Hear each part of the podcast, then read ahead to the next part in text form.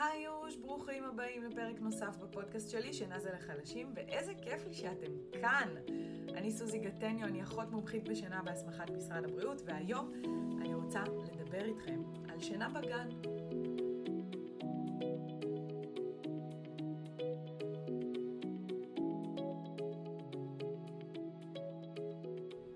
וואי, איזה נושא, אה?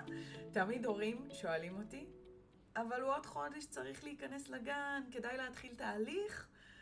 אבל תגידי, הגן לא יהרוס את מה שנלמד אותו בתהליך? יש המון המון חששות סביב הכניסה לגן, והיום אני רוצה לעשות סדר ולענות לכם על השאלות הנפוצות ביותר שלכם.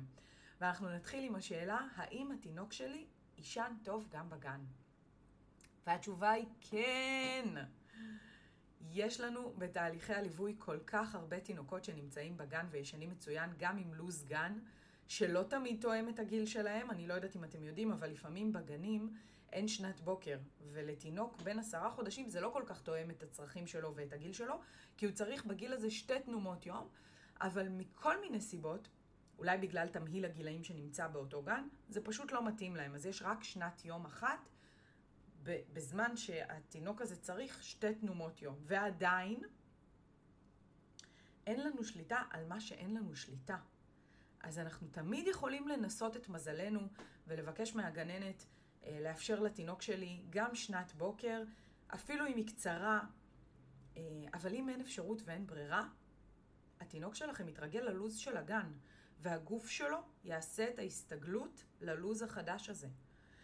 איך הוא יעשה את ההסתגלות? בדרך כלל אנחנו נראה תינוק שמאריך את שנת הצהריים שלו, כי שנת הבוקר לא קרתה.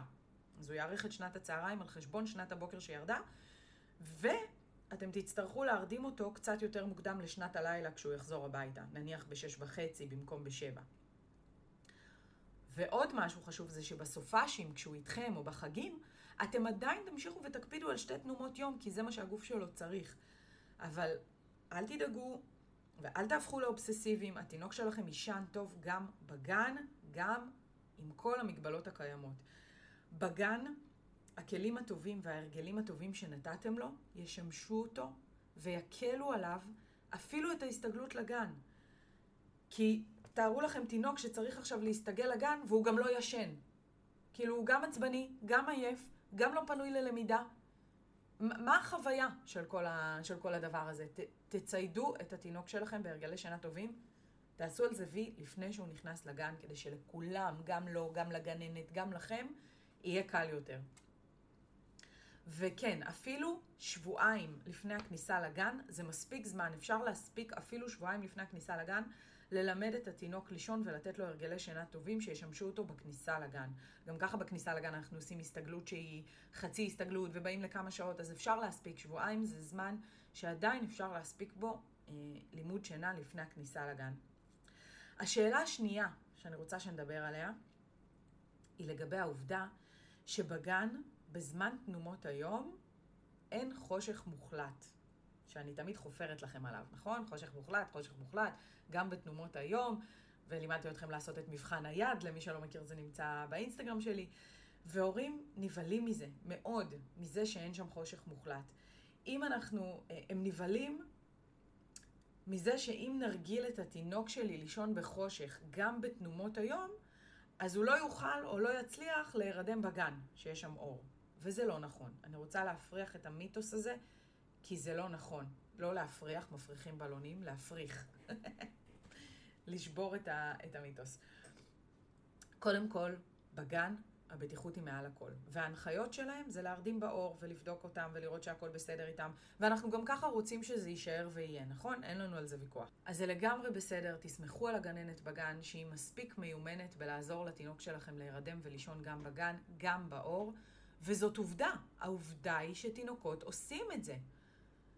זה לא נראה אולי כמו התנאים של הבית או כמו ההרדמה של הבית, אבל גם זה בסדר. אתם בבית תמשיכו לתת את התנאים האיכותיים והטובים ביותר לשינה טובה, איכותית, משקמת, מרעננת. אבל אנחנו יודעים שתינוקות שישנים בחושך בבית מצליחים לישון באור בגן, זאת עובדה. אמ, דוגמה טובה לזה תהיה אה, הורים שמתקשרים אליי לפני תחילת התהליך הרבה פעמים ומספרים לי שהילד שלהם לא נרדם בבית, או מתעורר המון בלילה, וההרדמות איתו מאוד קשות, וזה רק על הידיים, וזה רק בבקבוק או רק בציצי, אבל הגננות בגן מספרות שבגן הוא נרדם בקלות ובלי ידיים, והוא ישן מצוין, וההורים אפילו לפעמים צוחקים ואומרים שבטח הגננת משקרת, כי הם לא מסוגלים להאמין לזה שזה אפשרי בכלל. אבל זאת האמת. תינוקות יודעים להפריד בין דמויות מטפלות. הם יודעים לישון טוב בגן, כי אלו ההרגלים שנתנו להם בגן, ובבית לא. וההפך. בדיוק אותו דבר אגב, כמו שהתינוק שלכם לפעמים עם אימא מצליח להירדם ועם אבא לא. יש המון מקרים כאלה.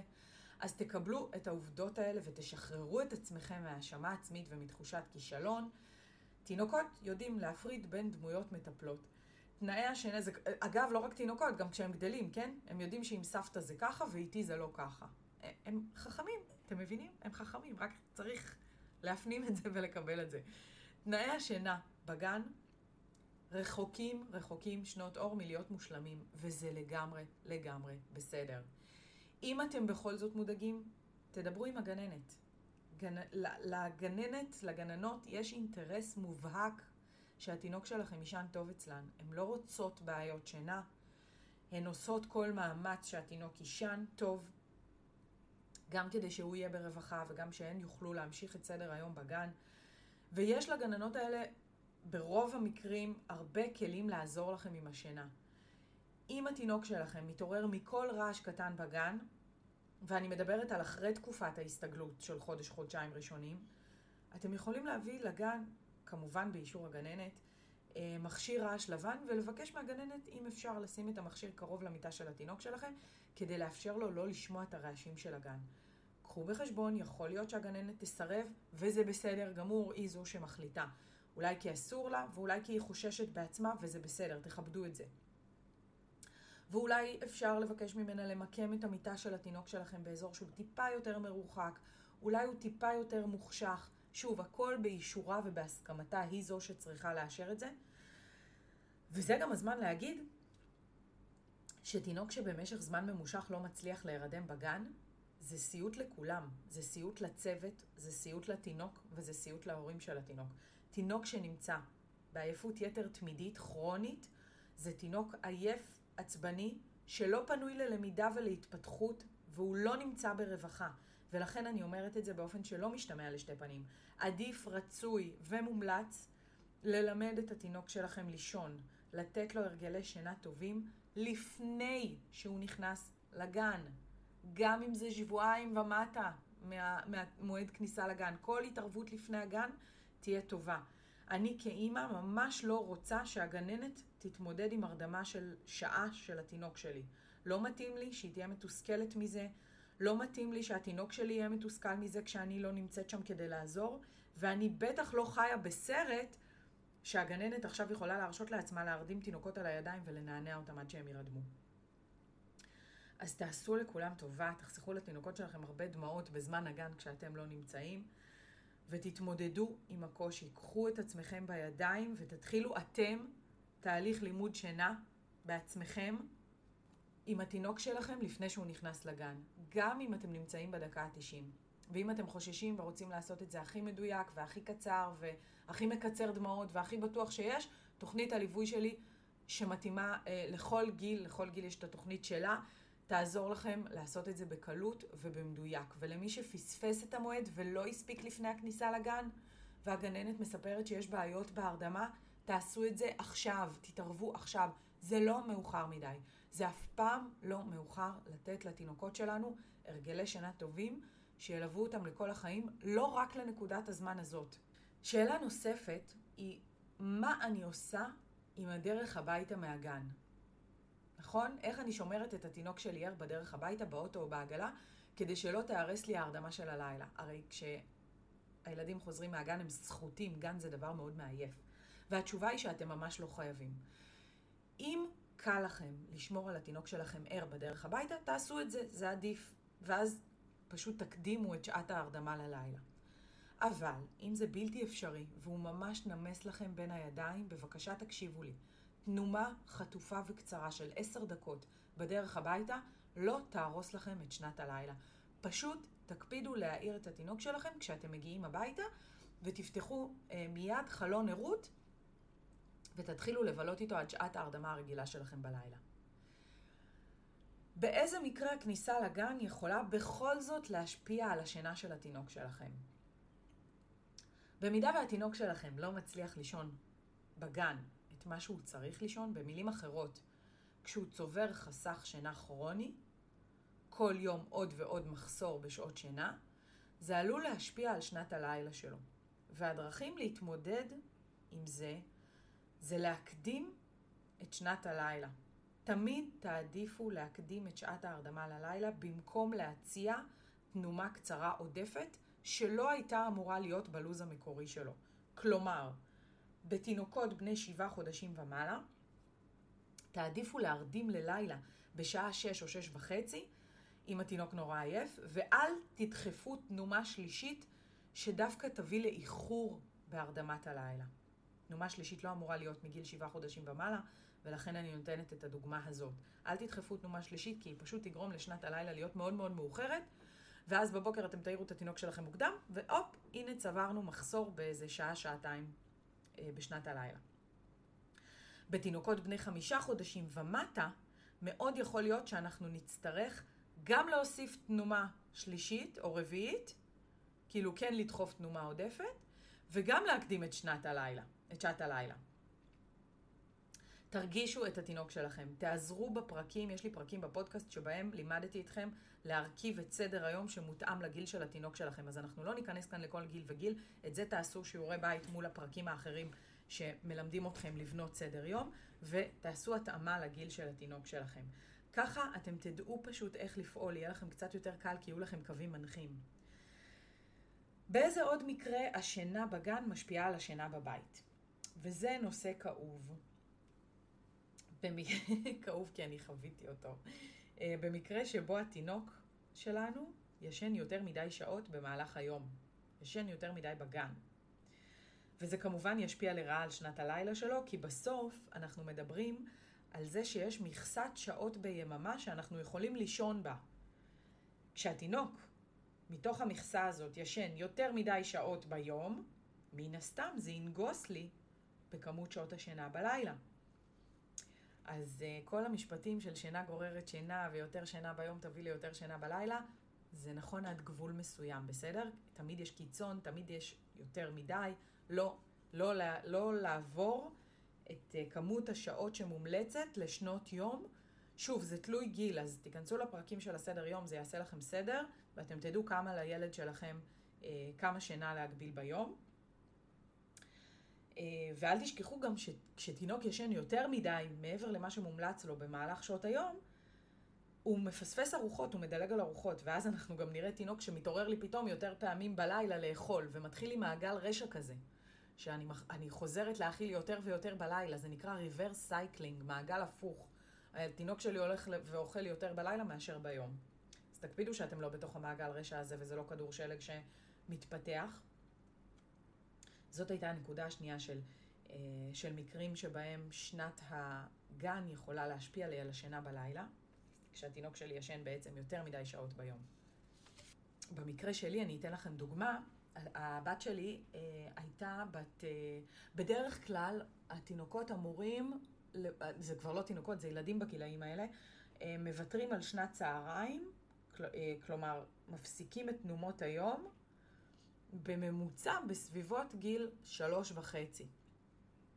כמובן שמי שנכנס לגן עירייה אין לו תנומת יום כבר מגיל שלוש, אבל במצב טבעי, אם הם ממשיכים בגנים פרטיים, אז בשלוש וחצי הם אה, אמורים, אה, בדרך כלל אז מחצית מהתינוקות יוותרו על, אה, על שנת הצהריים ובעצם יפסיקו את תנומות היום. אבל, אבל שוב, כמו בכל דבר, יש סטייה ימינה ושמאלה. ולא אצל כל התינוקות יש תכנות רובוטי של בדיוק לגיל הזה. ואצלי, הבת השנייה שלי, מסתבר, כבר לא הייתה צריכה בגיל שנתיים וחצי את השנת צהריים. ומה היינו רואים? בגן הייתה שנת צהריים, והילדה שלי לא הייתה נרדמת. עכשיו, היו לה כלים להירדם טוב. היא הייתה נרדמת עצמאית, הכל היה בסדר, בזה אתם יודעים, אני לא חשודה בזה. היו לה כלים טובים ממש לישון. והיא לא הייתה נרדמת עד 11 בלילה. כי היא דווקא שנץ בגן, של עד ארבע, ואני בטוחה שהורים שמקשיבים לפודקאסט הזה מזדהים עם זה, וחלק מכירים את זה. אה, ו- והיה מאוד קשה, כי הגננת בעצם אמרה, סוזי, אין מה לעשות, זה הלו"ז של הגן, והם ישנים בשעה הזאת. וגננת מהממת, כן? אבל אה, גם לא, היא אמרה לי, אני לא מאירה תינוק. אז בלעתי את הצפרדע, הבנתי מה קורה כאן. וזה היה נורא, כי היא הייתה הולכת לישון ב-11 בלילה, אבל אני עדיין הייתי מעירה אותה ב-7 בבוקר, כן? ברור לכם שהיא בחסך שינה והיא עצבנית, וזה משליך על ההתנהגות שלה, ומאוד מאוד סבלנו עד שבעצם אה, בסוף אה, הגננת השתכנעה וראתה את הסבל שלנו והפסיקה את השנת צהריים עבורה, ובמקום זה הציעה לה זמן מנוחה. אה, זמן מנוחה בספרייה, אם זה היא דפדפה בספרים, או, או לצפות באיזה תוכנית בטלוויזיה, והכל היה בסדר מבחינתי. העיקר שלא תישן לי צהריים, כי זה פשוט היה הורג אותנו. מצד שני, הבת השלישית שלי, עד גיל ארבע וחצי, חמש, הייתה ישנה צהריים, וזה לא היה משפיע לה על הלילה, אוקיי? אני מביאה לכם את הדוגמאות האלה כדי שתבינו שזה משתנה מילד לילד, וזה בסדר.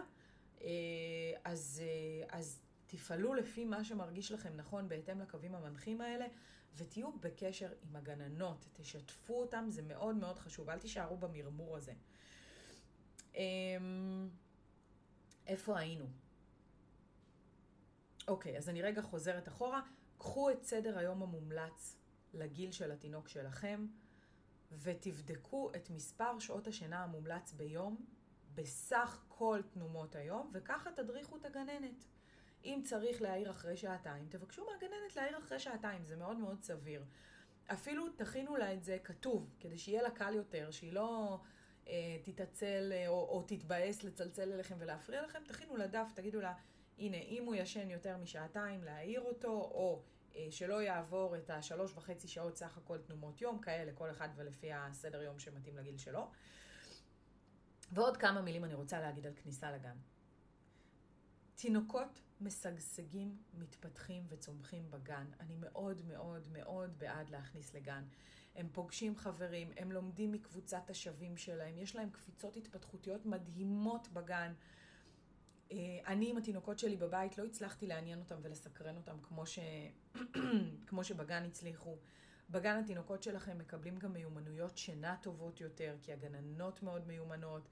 בכניסה לגן יש לפעמים תקופת הסתגלות שהיא יותר קשה לנו ההורים מאשר לתינוק שלנו. אני זוכרת אותי, שמה אותו בגן, הוא כמובן בוכה בפרידה, והיום אני יודעת שהוא משקף אותי, כי שאר הילדים שלי לא בכו. כי כשאני באתי בביטחון ובידיעה שאני מפקידה אותו במקום בטוח, ושהוא הולך לעשות כיף חיים, לא היה לי בכי עם שאר הילדים בפרידה בגן. רק איתו, רק ההורות הראשונה הזאת של החוסר ביטחון ושל הקושי של מה אני עושה לו ואיך אני נוטשת אותו ואיך אני עוזבת אותו, כל הפרשנויות האלה, כל השדים האפלים שבאים אליי ועושים לי קולות בראש. הילד שלי משקף אותי, הוא משקף את הרגשות שלי, הוא קולט אותי. ואם אני נפרדת ממנו בחששות ובחוסר ביטחון, זה מה שהוא מקבל וזה מה שהוא מקרין לי. ואז הוא היה בוכה לי, בוכה, בוכה, בוכה. בפרידה הזאת, ואני צריכה באיזשהו שלב להפסיק את הפרידה הזאת, כי היא ארוכה מדי, כי, כי זה לא טוב, אז אני צריכה ממש לנתק אותו ממני ולהגיד לו, די, אמא הולכת, וללכת לו בפנים, זו תחושה נוראית. ואני הייתי מחזיקה את הדמעות, כאילו הוא לא שם לב, כאילו הוא לא רואה, מה שהיום אני יודעת שזה שטות מוחלטת, והולכת לאוטו ומתפרצת בבכי באוטו, ובוכה כל הדרך לעבודה, שעה וחצי נסיעה לעבודה, שעה וחצי אני בוכה באוטו ולא מצליחה לצאת מהתחושות הקשות האלה. ונשבר לי הלב, ואיך עשיתי את זה לתינוק שלי? תקשיבו לי, זה עובר, זה עובר, תעשו עם עצמכם עבודה רציונלית, תנטרלו את הקולות המטופשים האלה שרק עושים לנו רע, כאילו אין לי מספיק רגשות אשמה משלי, אני לא צריכה גם את הקולות האלה, שנותנים פרשנות עלובה לסיטואציה וגם משקפים לתינוק שלי את הלחץ הזה ממני. מתישהו התינוק הזה יפסיק לבכות בפרידה ממני ויהיה לו כיף בגן. הרי אחרי כמה דקות זה עובר לו, נכון? הוא תוך כמה דקות, אני סוחבת את זה שעה וחצי בדרך לעבודה, והוא אחרי שלוש דקות כבר משחק עם חברים וכיף לו בגן, נכון? זה מה שקורה. אז ת, ת, ת, תיכנסו לפרופורציה, אני אומרת את זה לכם, אני לא הצלחתי לעשות את זה עם עצמי, אני מקווה שזה יעזור לכם לעשות את זה עם עצמכם. תנו זמן לתהליך קליטה בגן, תקבלו אותו, תקרינו ביטחון לילד שלכם, גם לתינוק וגם לעצמכם תיתנו זמן חסד. בכניסה לגן יכול מאוד להיות שלתינוק שלכם יהיה יותר קשה להירדם, זאת סביבה חדשה. אם הוא בא עם הכלים הנכונים, אל תדאגו, חודש הסתגלות, אפילו חודשיים. לרביעית שלי לקח חודשיים להסתגל לגן. אני הפכתי להיות הבדיחה בגן, אל תשאלו, הייתי באה לקחת אותה, וזו תינוקת שמניובורן ישנה לילות שלמים, כי פשוט היו לה את הכלים הנכונים לעשות את זה, והייתי בדיחה, הייתי מגיעה לאסוף אותה. טוב, יועצת שינה, בבקשה, הילדה שלך לא ישנה דקה בגן היום. אני לא יודעת, כאילו, זה גם לימד אותי, הייתי צוחקת על עצמי ואומרת, אין מה לעשות. כל ילד מגיע עם המטען שלו, ואת הכלים יש לה, אז אני רגועה. ואחרי חודשיים היא התחילה לישון בגן. אז יש זמן הסתגלות. אגב, במקרה שלה, אני חושבת שהיא פשוט הייתה נורא סקרנית ולא רצתה לפספס את המסיבה, כן? זה לא, ש... לא שהיא פחדה מהמיטה או שהייתה לה סביבה זרה, נראה לי שהיא פשוט, היה לה נורא נורא מעניין וכיף. היא גם לא תינוקת שנרדמת בנסיעות, אגב. היא, היא, כל האחים שלה גמורים, האחים הגדולים שלה נגמרים, נשפכים לי באוטו בשנייה שאני מניעה את האוטו, והיא נשארת ערה עד סוף הנסיעה, גם אם זאת נסיעה של שעתיים. אז לכל ילד יש את הדלתא שלו, אבל הסתגלות לגן יכולה לקחת חודש-חודשיים. קחו את זה בחשבון, תהיו סבלניים. תזכרו שתינוקות יודעים להפריד בין דמויות מטפלות. ייתכן מאוד מצב שבגן הם נרדמים בצורה X ובבית בצורה Y, וזה עובד לשני הכיוונים. תמשיכו לתת את ההרגלים הטובים שלכם בשנת הלילה, גם אם בגן השינה פחות טובה. תקפידו על שינה בחושך ובשקט בבית, גם אם אין אותה בגן. אתם תמשיכו בשלכם, תמשיכו לתת שתי תנומות יום, אם זה מה שתואם את הגיל של התינוק שלכם, אפילו שהוא בגן לא עושה את זה. כשהוא איתכם בסופש ובחגים, תנו לו את שתי התנומות יום האלה. תשחררו בבקשה את מה שלא בשליטתכם, אני חוזרת על זה אין סוף, וגם זה לא מספיק. תשחררו את מה שלא בשליטתכם. התינוקות שלנו לא רובוטים, זה אף פעם, בשום מצב, לא יהיה מושלם, אבל זה יהיה מספיק טוב, וזה כנראה בסדר. אז תעשו מה שאתם יכולים לשלוט בו הכי טוב שלכם, ותשחררו את השאר. יאללה, אוהבת אתכם, נתראה בפרק הבא, ואל תשכחו לדרג את הפודקאסט שלי וללחוץ על הפעמון המעקב כדי לקבל התראות כשיוצא פרק חדש. ביי יוש!